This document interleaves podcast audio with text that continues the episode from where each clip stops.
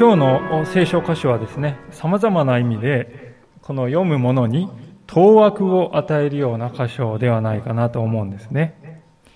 何よりも弟子たちの姿がですね、こう大人げないように映るんですよね。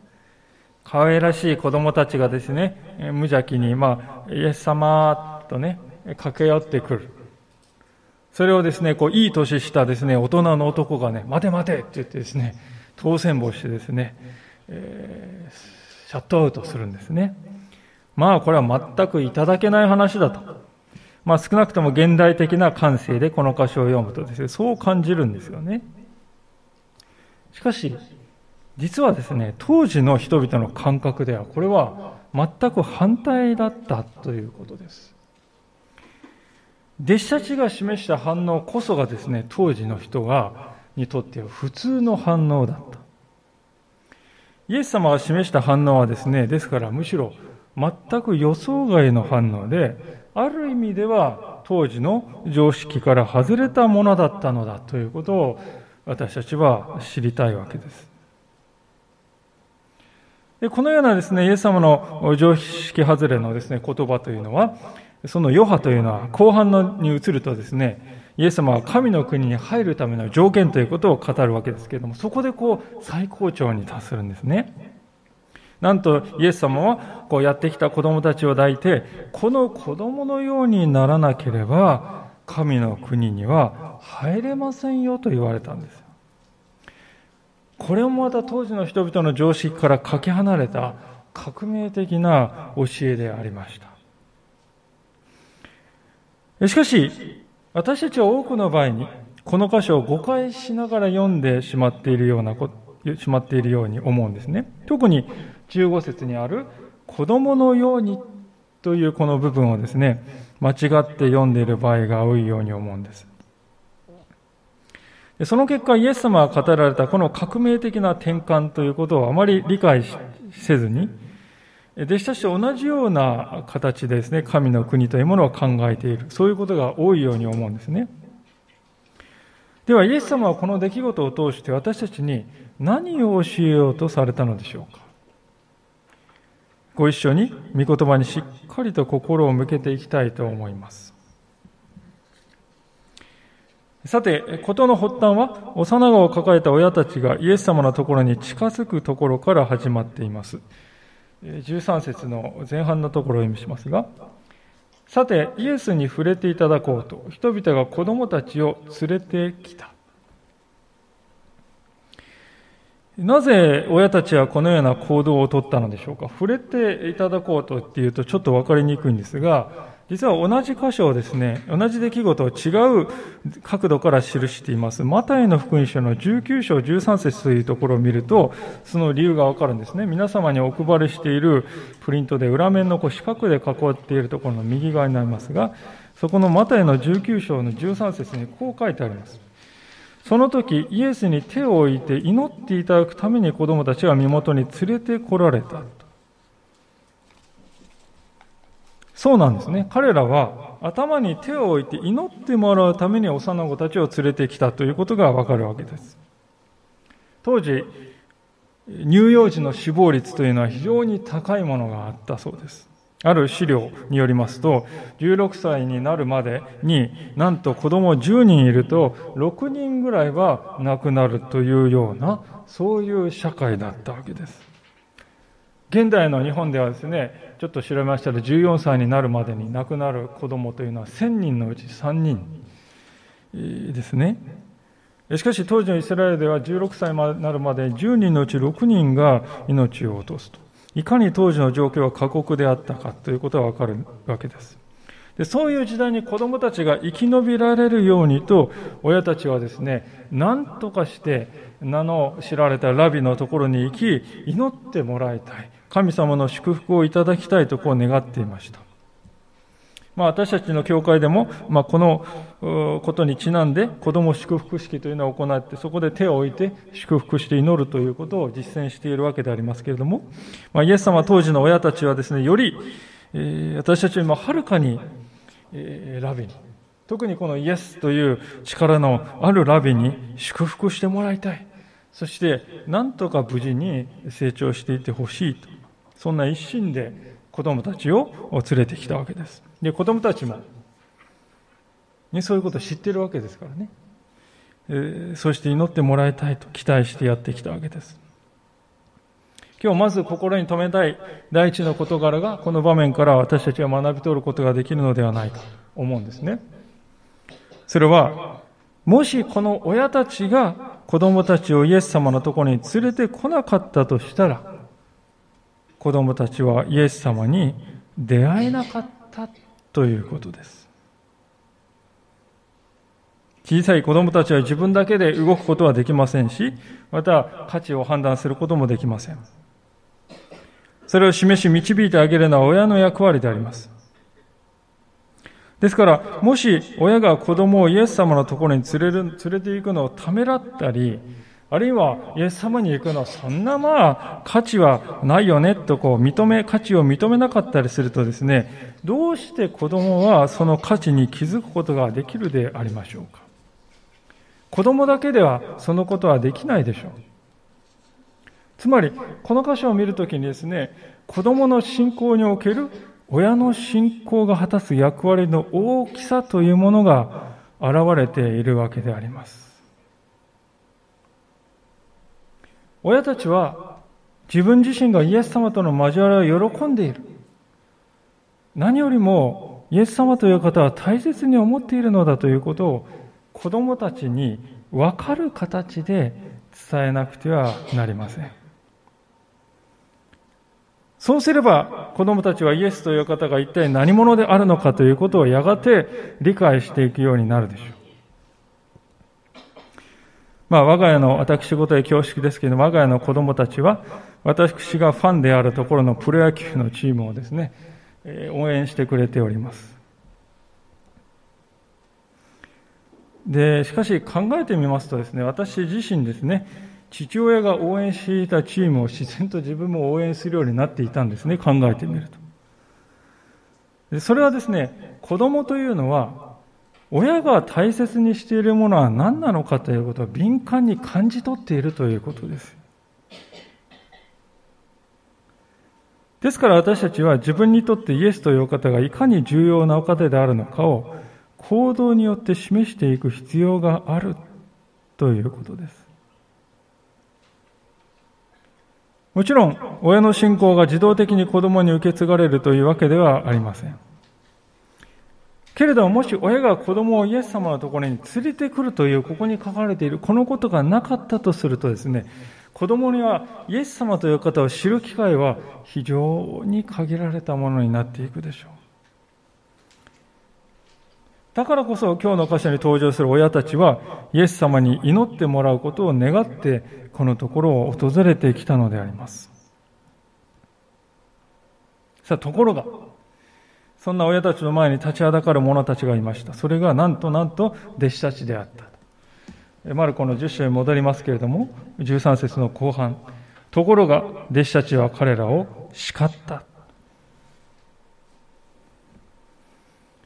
彼らを叱ったと書いてある彼らというのは一体誰なのかと。私たちは通常ですね、子供たちを叱りつけたというふうに感じるんですけど、先ほどのマタイのですね、19章を見ると、19章の13節を見ると、すると弟子たちは連れてきた人たちを誓ったと訳されております。ここは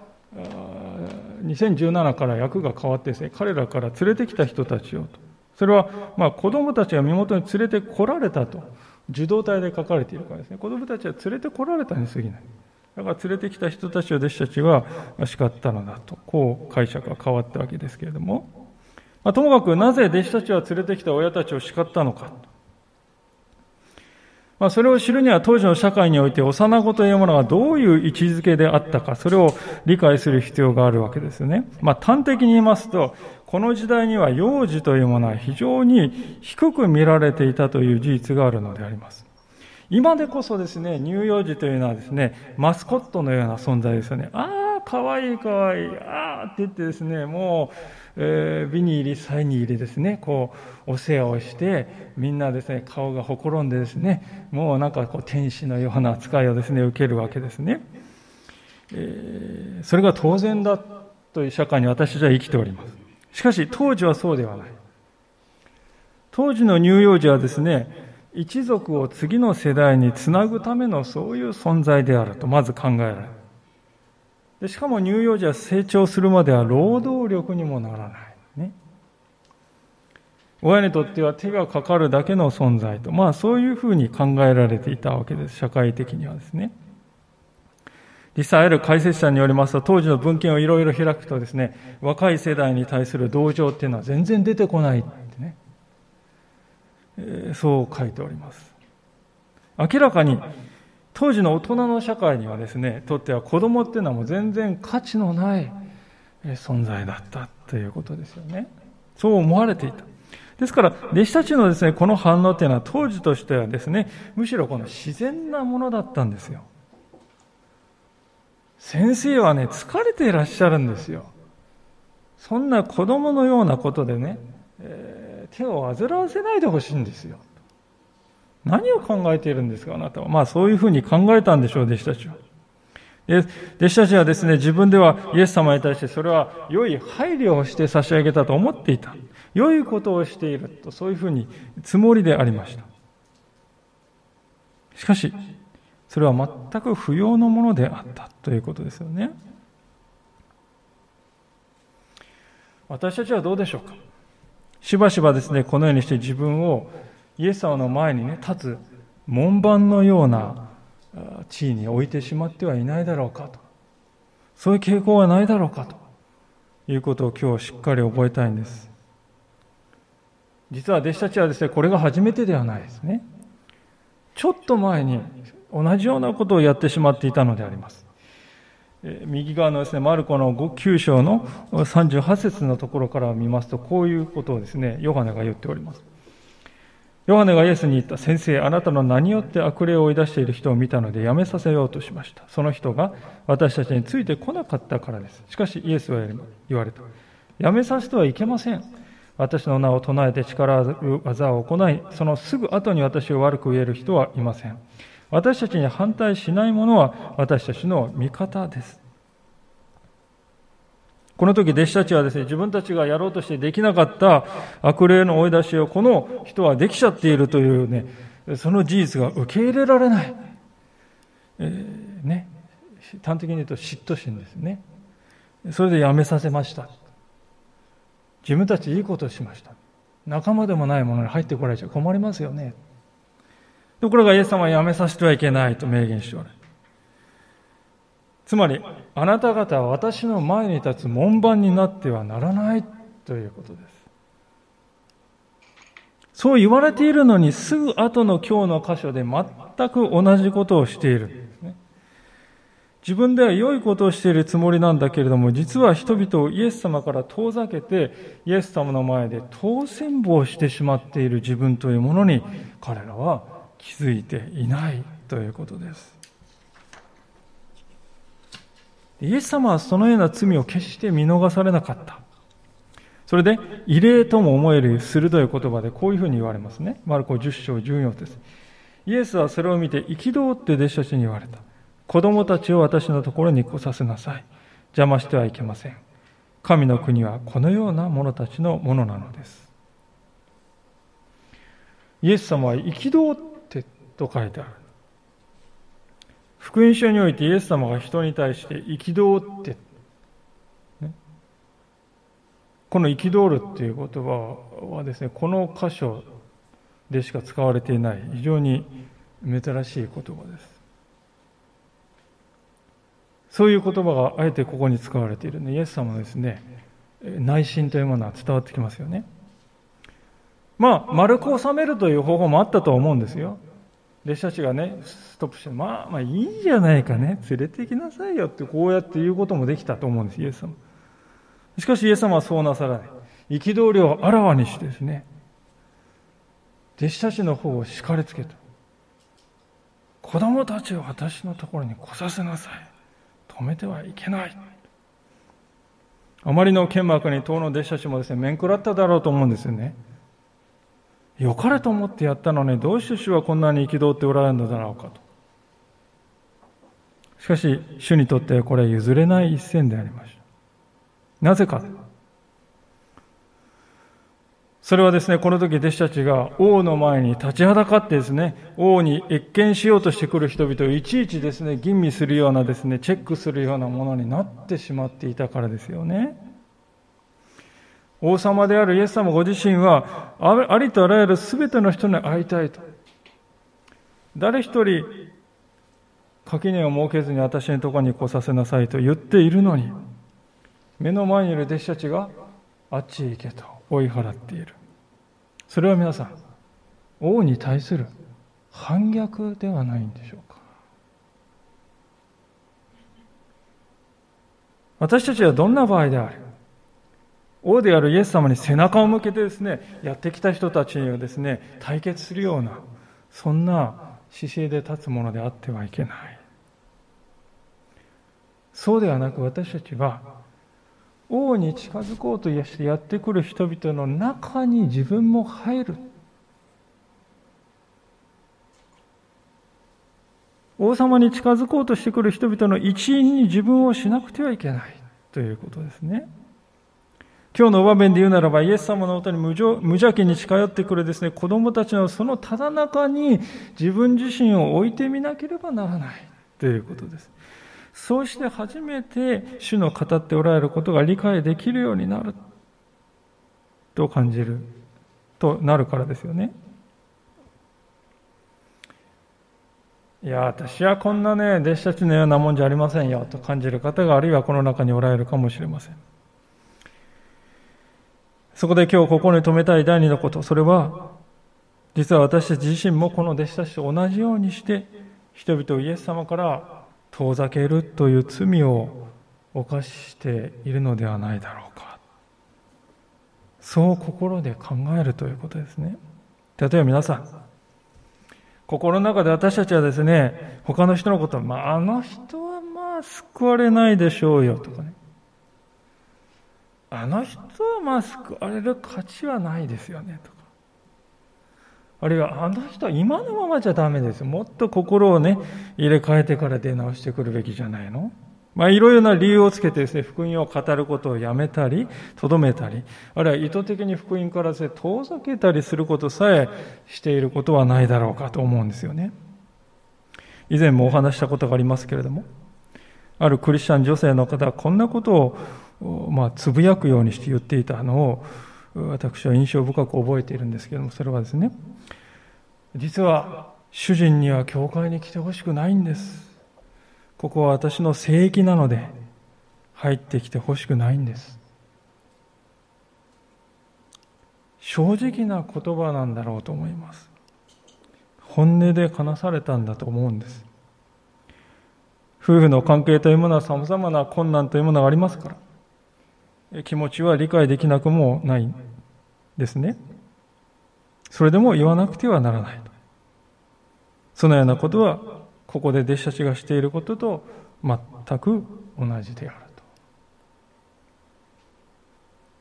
私たちは主の前に立って、門番の役割を演ずるという罪がいかに深刻なものであるかということを、イエス様の憤りの姿から教えられなくてはならないと思うんです。なぜなら、門番を演じている時の私たちが考えている神の国というのはですね、実際にはそれは神の国でも何でもないんですよね。それがはっきりと分かるのが16節のイエス様の言葉であります。15節であります。誠にあなた方に言います。子供のように神の国を受け入れるものでなければ、決してそこに入ることができません。今日のメッセージのタイトルは、子供のようにとさせていただきました。それはなぜかというと、この子供のようにというフレーズをどう理解するかがですね、今日の箇所のこの鍵なんですよね。皆さんは、イエス様はですね、子供のように神の国を受け入れるものでなければと言われたときに、イエス様は何をおっしゃりたかったんだと思いますか。ちょっと考えてみていただきたいんですよね。子供のように神の国を受け入れる者、イエス様は何を言いたかったんでしょうか。確かに言えることは、この子供のようにということはですね、子供らしくという意味ではないということですよね。子供らしさの話をしているんではないということです。なぜならイエス様はここですね、子供はね、素直でしょ、子供は純粋ですよね、子供は無邪気で疑うことをしないよねとかね、そういう子供のこの資質の話はですね、一切しておられませんよね。していないのにですね、私たちはこの子供のようにというフレーズをそういうふうに誤解しているのではないでしょうか。聖書がですから私たちは語っていないことを想像して考えるのは慎む必要があると思います。イエス様は明らかにここですね、子供のそういう内面的な美徳ということにはですね、焦点を置いていないということです。それ私たちは頭を切り替えないといけないですね、ここに。素直で無邪気でね、素朴でってそういうのを見習いなさいって話をしているんではないのだと。代わりにイエス様は注目しておられるのは、ここに関わっている人々がどう行動しているかという、そこに注目をしている。子供たちはどうですか？ただ親が導くままにやってきて、単純にですね、差し出される祝福を受け取ろうという、そのあり方でいます。単純に祝福を受け取ろうとしているわけです。同時に彼らは、弟子たちからはですね、低くて価値のないものとして扱われているという、そういう現実がここにありますね。イエス様の目の前にそういう現実がある。単純に受け取ろうとしてやってきた子供の、そしてそれを低くですね、扱ってですね、価値のないものとして見なす人々がいるという、そういう現実です。まさにそのことをイエス様はここで言っておられる。イエス様はここで、このね、痛いけな小さい素朴な純粋な無垢な子供の真似事をしなさいとそう見ているのではなく、そうではない。そうではなくて、あなた方は自分が子供のように小さくて何も持たなくて貧しいものであるという、価値のないものであるという、その現実を認めなさいと言っているんですね。なぜなら、私は持っていますよと考えている人はそれ以上求めようとしなくなるからです。ですからイエス様はここで実質的に言っておられるのはこういうことであります。あの子供を見てごらんなさい。何も持たず、何もできず、見下され、無知されている。あなたも自分自身をそのようなものだと見なしなさい。そうすればあなたは真の意味で何も持たないものとして神の国を求めるようになるでしょう。そしてそうしなければあなたはいつになっても私が優れているから神の国に入れるのだという勘違いを捨てることはできないでしょう。だからことはあなた方が自分自身をこの子供のようなものだと見なせるか否か、すべてはそこにかかっているんですよと、そういうことをイエス様は言いたいわけであります。ある解説者はこのことを次のような見事な言葉で言い表してくれています。少し長い引用になりますけれども、お読みいたしますが、こういう言葉です。この物語では子供たちは美徳によって祝福されるのではなく、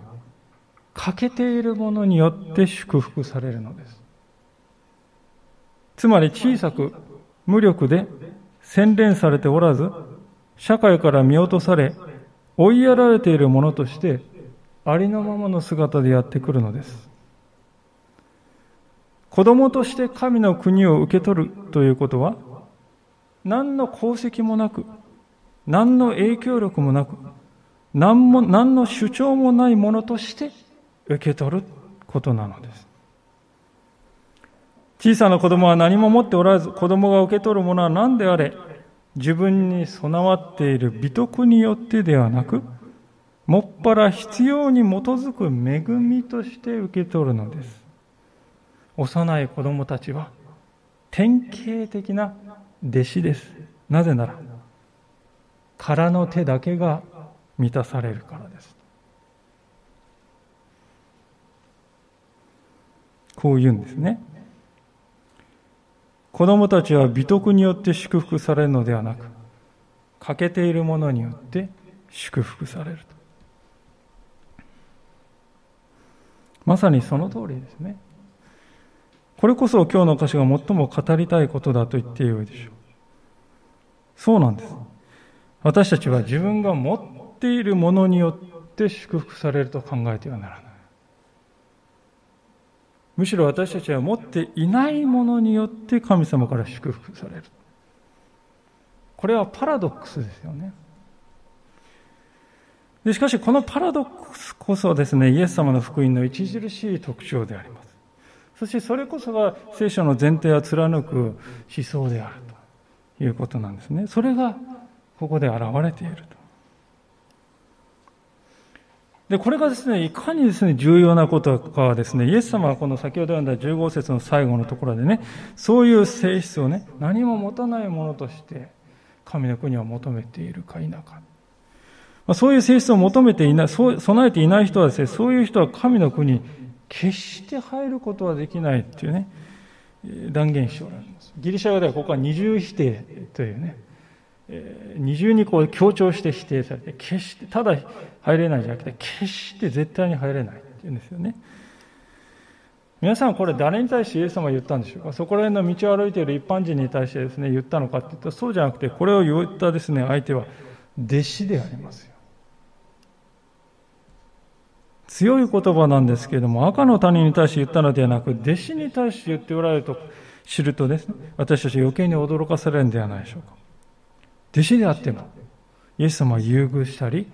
別格扱いは一切しないということです。イエス様はその点どこまでも公平なお方であるということがわかるわけであります。ですからこの事実は私たちに非常に重要な教訓を与えるのであります。それはどういうことかというと、神様は立場で私たちを判断されるのではなく、その人の存在のあり方そのもので判断なさるということですね。人間の社会では立場がものを言う世界です。社会的に成功した人はそのまま尊敬されて高い評価を勝ち取り、反対で社会で失敗した人は見向きもされない。その冷たさに多くの人々が苦しめられ、絶望的な気分になっております。私たち自身、また私たちの家族もそのような矛盾に満ちたこの世界に苦しめられるということがあるのではないでしょうか。しかしイエス様は肩書きや地位には一切目をくれない。私は主の弟子に選ばれたんだぞ、10人しかいない人の一人なんだぞ、そのようなおごりや誇りはイエス様の前では何の価値も持たない。この方の目に価値あると映るものはただ一つだけです。自分自身を何も持たない子供のように見なして、ただ恵みとして神の国を受け入れようとするか否か、ただそれだけだ。それ以外のどんなものも主の目には価値を持たないということですね。ですから私たちも気をつけなくてはならないと思います。教会の中で、この世の地位であるとか立場というもので兄弟姉妹を測ってはいないか、それは問われなくてはならない。たとえ社会において王様がやってきたとしても、教会の中では兄弟姉妹の一人に過ぎない。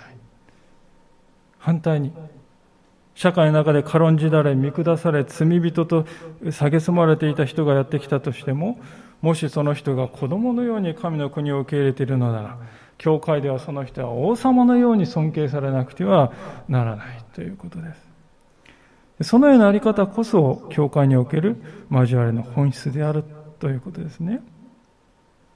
で、世間的に見るとそれは何をやっているのかと。逆転、逆張りとね、映るかもしれません。実際そうなんであります。だからこそ弟子たちはですね、当初理解できなかったのであります。彼らは子供たちを見下しておりました。彼らはただ受け取るだけじゃないか。何の生産もしてない、何の貢献もしてない、ね。それが彼らの子供たちに対する見方であります。弟子たちは地上の王国の価値観を神の王国にまで持ち込もうとしていた。社会的成功や才能とや財産やあるいは能力といった人間の間では価値があると言われているものが神の国でもそのまま通用するのだと本気で弟子たちは信じ込んでいた。そこに決定的な落とし穴がありました。このことは私たちにとって大きな大きな警告ではないかと思うんですね。実際今日の最後の箇所ではそのようなですね、この上ない逆転が実現した有様を私たちはまざまざとですね、見つめることになるんですよね。16節です。そしてイエスは子供たちを抱き彼らの上に手を置いて祝福された。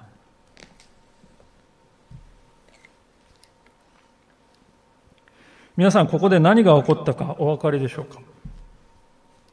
大逆転であります。子供たちを叱責した弟子たちは逆に神の御子から叱責されるんです。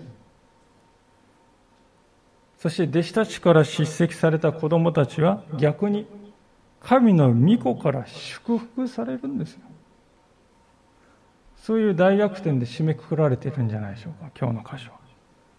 実に印象的だなと思います。人から叱責された人々は神の御子から祝福される、ね、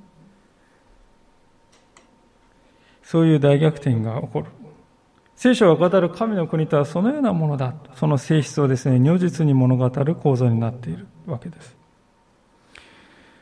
結局イエス様は私たちに次のように語りかけているのではないでしょうか。あなた方はこの子供たちを価値のないものとして退けようとした。しかし今や自分自身をそれと全く同じように扱わなくてはならない。それでこそあなたは神の国にふさわしいものになれるのだ。自分は神の国にふさわしい人間だなどと思ってはならない。むしろ自分はそれに値しないものだと思い続けなくてはならない。いかがでしょう。あなたはご自分のことをどのように見つめておられるでしょうか。人と比較して自分のことを誇ってみたり、あるいはあくまで人と比較して自分はダメな人間だと見下して卑下したり、そんなことはないでしょうか。そんな時、主の言葉に真剣に耳を傾けたいと思うのです。主は私たちが持っているものによってではなく、持っていないものによって私たちを評価なさるのです。自分に満足しきっている人にではなく、自分の賭けを正しく認識し、ただ手を差し伸べて神の国を受け取る人に、イエス様はご自分の王国を惜しげもなく、ありままるほど豊かに与えることができるお方であります。ですから、今日から子供のようにと語られた主の声をいつでも私たちの心の中にこだまさせていきたいのであります。そして実際にそのように生きていきたいと思います。そうするときに主が約束してくださったときと通りに神の国はあなたのものとなるのであります。共に心を合わせてお祈りをしたいと思います。